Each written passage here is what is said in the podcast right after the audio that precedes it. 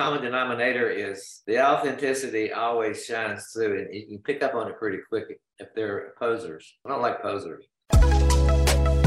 This is the playbook.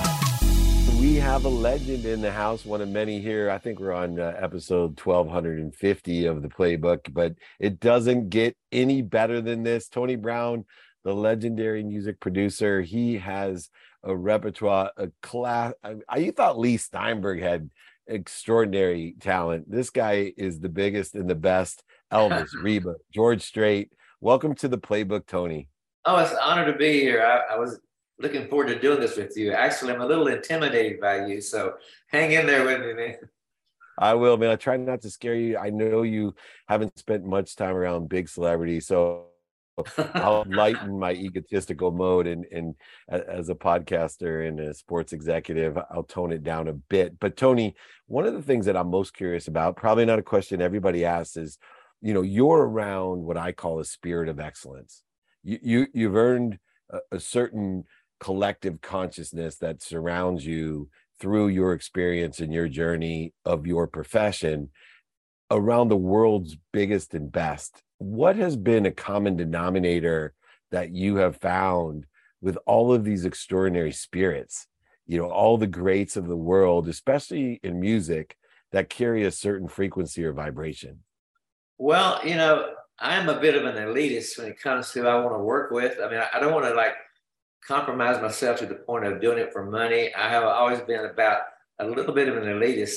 I want to work with somebody that i really believe in either as an artist or like in the case of Rodney Crowell, a singer songwriter, or in the case of George Strait, just a country singer who's as big as Elvis and just stands there. But he's the real deal. I just I like authenticity, and uh, it, you can cut to the chase real quick when you're around artists.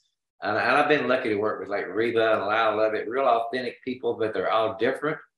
But the common denominator is the authenticity always shines through, and you can pick up on it pretty quick if they're posers. I don't like posers. I love it. Yeah, great intuition. And you've been a producer, musician, but you've also been an extraordinary music executive. And, you know, for me, I've always fallen in the untalented side of things, the executive side of things, you know, uh, being around the biggest celebrities, athletes, entertainers in the world uh, as, an agent and executive, it's different than actually being an artist. And you've been able to uh, participate in both sides of it. Where is the nuance the difference you know when you have music talent but you also have business acumen? How have you been able to reconcile being an executive a business person as well as the talent? Well here's the deal. You know when i left rca to go to mca i came because uh, joe galante at rca wouldn't let me produce records because i didn't have a track record jimmy bowen said come over here and i'll teach you to be a great producer. So I jumped at the at the opportunity, and uh, and I got over to uh, MCA with Jimmy Bowen, who is. I was telling somebody if there's five people that have changed Nashville, it would be Chet Atkins, Owen Bradley, Fred Foster, Jimmy Bowen, maybe Scott Borchetta, and I've worked with all of those people except for Fred Foster. I haven't worked with Fred, but uh, I've always been uh, uh an A&R person. And when Jimmy Bowen left to go to Capitol Records and I inherited the presidency, Jimmy was the CEO and the, the general manager was Bruce Hinton. He was the president. So when Jimmy Bowen left, I became the president. And so people say, man, when you were running MCA, I said, no, I wasn't running MCA. Bruce Hinton was running MCA. I had the same job. I just had a bigger title and a bigger salary and a little more autonomy, you know? And it just, I mean, I, I kind of missed my expense account, and I, I kind of missed the power that that that, that yeah. carried. Something about being the president of MCA, and we were the biggest label in town. But I was just an A and R guy. That's what I was. You know, I, I'm not a bottom line kind of guy. In fact, Bruce Hinton, who was one of the best kind of guys, that's why Jimmy Bowen hired him. We were perfect together because I, I didn't mess in his world and he believed in me. So we were a good we were a good team. That's a great distinction. And talking about things that change careers or change cities or change cultures, you played piano for the amazing Elvis Presley, and obviously Elvis has reached even higher brand status with the movie that came out. You've toured uh, with him, and uh, even in the last years, I think you were part of the Jungle Room recording session at Graceland. Uh, number one, what was it like in the later years? You know, as the movie depicted Elvis, maybe in a way that a lot of people didn't know in the later years. And did you learn anything during that time that impacted your career or changed your direction? Well, you know, I, I saw that movie. Is it Baz Luhrmann? That his name? Uh, yeah. He, he's a bit of an exaggerator. There's a lot of stuff in there. He really was focusing on the Colonel and Elvis's dysfunctional relationship. And he didn't have it, he had it a little bit correct, but he really exaggerated everything. And I did, I was Elvis's last piano player. So I played on the last hit he had way down. We cut it in the jungle room uh, and I was his last piano player for the last year and a half. Uh, and, and you know what? It's like to me, to me, that gig, I was never into Elvis Presley's music. I wasn't into music, period. He was a celebrity. I was more honored to be worthy of playing in that band. His band, Ronnie Tutt, James Burton, who's in the Rock and Roll Hall of Fame himself, by himself, and Jerry Scheff, and 15 piece horn section, 20 backup singers. To be worthy of playing in that band was as good as playing for Elvis Presley. And then when he would mm. he would embarrass me on stage, I'd do an intro and say, No, no. Somebody said, Was that embarrassing? I said, No, because they're only watching him. I'm that the dude on the piano. That dude on the piano just messed up. I don't even know my name. And so, you know, up, up on stage with Elvis, it was like being in a living room and you realize that everybody came to see Elvis. They, came to see him more than hear him. Because one night in Memphis, I'm, I'm gonna ramble just a little bit here. One night in Memphis, before now everybody uses these ear ear pods, right? Yeah. Back in that day, we had stage monitors, and by the piano, I had a big monitor, and I had Ronnie Tutt's kick drum, so I know where one was, and Elvis's vocal in case he said stop mm-hmm. and my piano so I wouldn't miss notes. And one night we did Hurt. He got to that recitation and he was cussing like a sailor. And I was going, oh my God. And then I asked uh, everybody the next day, you know, everybody in their monitors, they have what they want in their monitors. So I said, Ronnie, did you hear what Elvis did last night? He says, I don't have my monitor, man. I just have me and James. So I was going, maybe I, so I thought in the paper it would say, Elvis really lost it last night. Nothing. So I thought I imagined that. I went to my first, Melissa, my manager, got me to go to a worldwide fan club thing. And uh, I got all these CDs, like bootleg CDs from like Rockin' in Phoenix, Cooking in Detroit, you know, all these. And some were like, that's recorded from the audience. But there was a couple that said, this recorded direct from the soundboard, which means somebody was slipping uh, Bill Porter, the sound guy, some money. yeah, right. and so it was really clear. So I was going through this this one CD, and it had like a lot of cities. that said like rocking in Grand Rapids and kicking butt in Birmingham. And then at the bottom there was a song said bonus cut. So I go down to that on this CD, and it's that night doing I'm So Hurt. And it's clear as a bell. I did not imagine it. It was there. And that made me realize, you know, people didn't come to hear Elvis, they came to see him. You know, that's what they come because there's so much screaming going on. Uh, so they came to see him. I mean, not everybody, but the majority of people said, there he is. I remember when I went and saw Van Morrison one time, he didn't sing one song I'd ever heard. And everybody was so upset because the tickets were 500 bucks a piece. And they were so upset. I said, I'm not because I just came to say I saw Van Morrison one time in my life. You know, I just want to say I saw Van Morrison, and I was so disappointed he didn't do some of his hits. But with Elvis, Elvis did all the hits, and uh, and man, that band was good, and he still sang great. He was a little heavy, but he still sang really great at the end. He, he did not lose his voice. Yeah, he's an extraordinary talent. Now, you have an iconic career of your own, as you suggest. There's a lot of people that are in the Rock and Roll Hall of Fame. A lot of people have said great impact on uh, music itself. And you have a book that has these snapshots. Um, throughout the history, your journey in all types of genre of music, rock, country, gospel, even, and you know, produce right, many... right there. There's another cover of my book right there on the wall. What's the name? What What's the name of it? It's uh Elvis Strait to Jesus. Elvis Straight and Straight spelled, of course, like uh, George Strait. Yeah, because when like the book company, the book company wanted to call it Tony Brown looks at Nashville. I said that's stupid. They don't even know who I am. It needs to be a title that would go, "What is this?" Then the cover has to look like I'm important, which Melissa took a great picture. It makes me look like I'm a rock star. But I said, you know, I said, my, I said, my life was the church. My dad never let me listen to anything but religious music. And then as a musician, the biggest act I ever played for was Elvis. And then I made my money in country music, and the biggest act I ever produced was George Strait. So it's about the church, Elvis Presley, and George Strait. She says, let's call it Elvis Strait to Jesus. I went, that's so cool. That's way better. No, I agree. And you know, we give meaning those to those snapshots. And as you look through that book and over 150 pictures, I'm sure there's different meaning, emotional, pragmatic, intellectual, intuition, and inspiration that are tied to snapshots and it's part of for me the mindset that i coach executives on and i teach you know uh, billionaires and, and, and athletes about the meaning that we give these snapshots in our lives inflection points defining moments and i couldn't imagine capturing that journey because each of those pictures have significant meaning to you.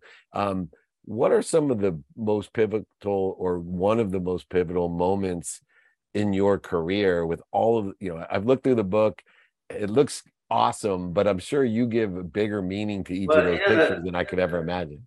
the whole take was every person in there was an intersection in my life where things changed because of that one person huh. and uh, and so that's why it goes through and everybody's sitting in the chair with a with a current picture and then there's snapshots when they were younger like in the case of william lee golden there's a picture when I played with the Oak Ridge Boys, he looked like Warren Beatty. And when he took the picture for the book three years ago, he looked like Leon Russell. he's 80 years old and got a big beard. Uh, but so it was about that, you know, like uh, things that happen and, and that I followed through with. I always found out that if you follow through, somebody calls you, and that I remember one time somebody called me and said, Barbra Streisand wants you to cut a song on her. And I thought, yeah, this is Larry Willoughby punking me. He's he's punking me. and so my assistant said, no, call him back. I think I think it's for real. And so I called back Jay Landers, who's her day-to-day guy. And he said, I said, why would Barbra Streisand want to do me to do a song on her? He said on their first date, uh, James Brolin, he played a George Strait song, and she wants to cut that song with the producer that did it. And I said, okay. So I went out and did that. I would have never in a million years believed that that would ever have happened, you know. And uh, and I just I, am glad I followed through and went and did it. And I went out and so proud of that. I know with a lot of people who think that the only cool things I ever did were Steve Earle and Lyle Lovett and like Barbra Streisand is maybe a little too pop, whatever AC pop. But to me, she, she is one of the greatest singers that ever lived and she's as iconic as Elvis is in her own in her own way. Absolutely, and both extraordinary vocals. Um, now your career hasn't stopped. Over hundred million albums sold, and working from the biggest stars in the world, including Barbra Streisand. But you still have recent projects going on, new releases going on. I think uh, you're working with uh, Drake Milligan, for example, just had a release yeah. in September. You know, for you, what excites you now? uh, you know, take like Drake or somebody like Drake that you're working with, what excites you now because you have such a high standard and experiential level? You know, you is it still exciting to work with people? Yeah, you know, because I only want to do things that I believe in, and like in the case of Drake, he was part of a show on CMT called the Sun Record Sessions, and he was 19 years old, and he played young Elvis. And I actually ran into him. The show didn't get picked up, and I said, hey man, if you ever decide you want to be an artist, give me a call. And he came over to my house and I said, what kind of music do you want to do? And I thought he would say like the Stray Cats or Rockabilly or something. He said, George Strait. I said, well, you got the right guy right here. I mean, I did 19 albums on George. Out of his 60 number ones, I did 37 of those. So he he wrote songs, but they weren't bad songs. They weren't great songs. So I hooked him up with a my co-producer Brandon Hood, and they wrote started writing together, and they wrote the entire album. And I'm really proud of it. And the label kind of wanted us not to do what George is doing because it's not what's happening right now, like the bro country thing and all that kind of stuff. And we stood by our guns because that kind of music is my favorite country music. 80s and 90s country music is my favorite. And now with Luke Combs, Cody Johnson, Morgan Wallen, Eric Church, Drake is part of a singer songwriter singing not traditional music, music that draws from tradition. And he writes really good, like from he's from Texas. And I mean, we cut some killer tracks on it. I'm really proud of this record. And it took us getting him on America's Got Talent to get the label to put it out because everything is done different these days. You know, that they, kept saying, we want to see what gets a million streams, then we'll maybe put something out. so after a year and a half, I was going, come on, man. I feel like an old timer. So he gets on America's Got Talent, and the first night he plays, he gets 5 million likes on Simon, Simon Cowell's Facebook. Then the label goes, we should put something out. I'm going, yeah, time, my God. So I'm really proud of this record, and I think it's going to do something. I really do. And he's he's got star quality, and, and I believe in that record. But I always would do things that are left of center, like my Lyle Lovett and uh, the Mavericks, Kelly Willis, Steve Earle. I've got a new artist named Dee White, who's yeah. that kind of artist. And it's like, I've got to make people, he's not everybody's taste, but I'm cutting some stuff on him that is undeniable. You go, I'm not, I don't know if I like this guy, but he sure is good, you know? It's like Eric Church. It took me a long time to, to believe how great Eric Church is. You know, I, I thought he was a Steve Earle wannabe, but he's more than that. He's a great writer. He's a great performer, and uh, he cuts great records. You know, I just I just want to do things that make an impact. You know, I, I want to make money too, but I really want to make an impact. For someone to say, "Did you do that record?" If I'm walking through an airport, that means as much to me as a royalty check. You know, so I just that's why you do it. Really, why you do it. I mean, surely you want to make money, but if you're good, you will make some money. But I, I want to make an impact. I want someone to say, and that really affected my life. Because when I go in the studio, I put my heart and soul into it. I go all the way down. Yeah, I always say money follows the greats. It doesn't. It sure does.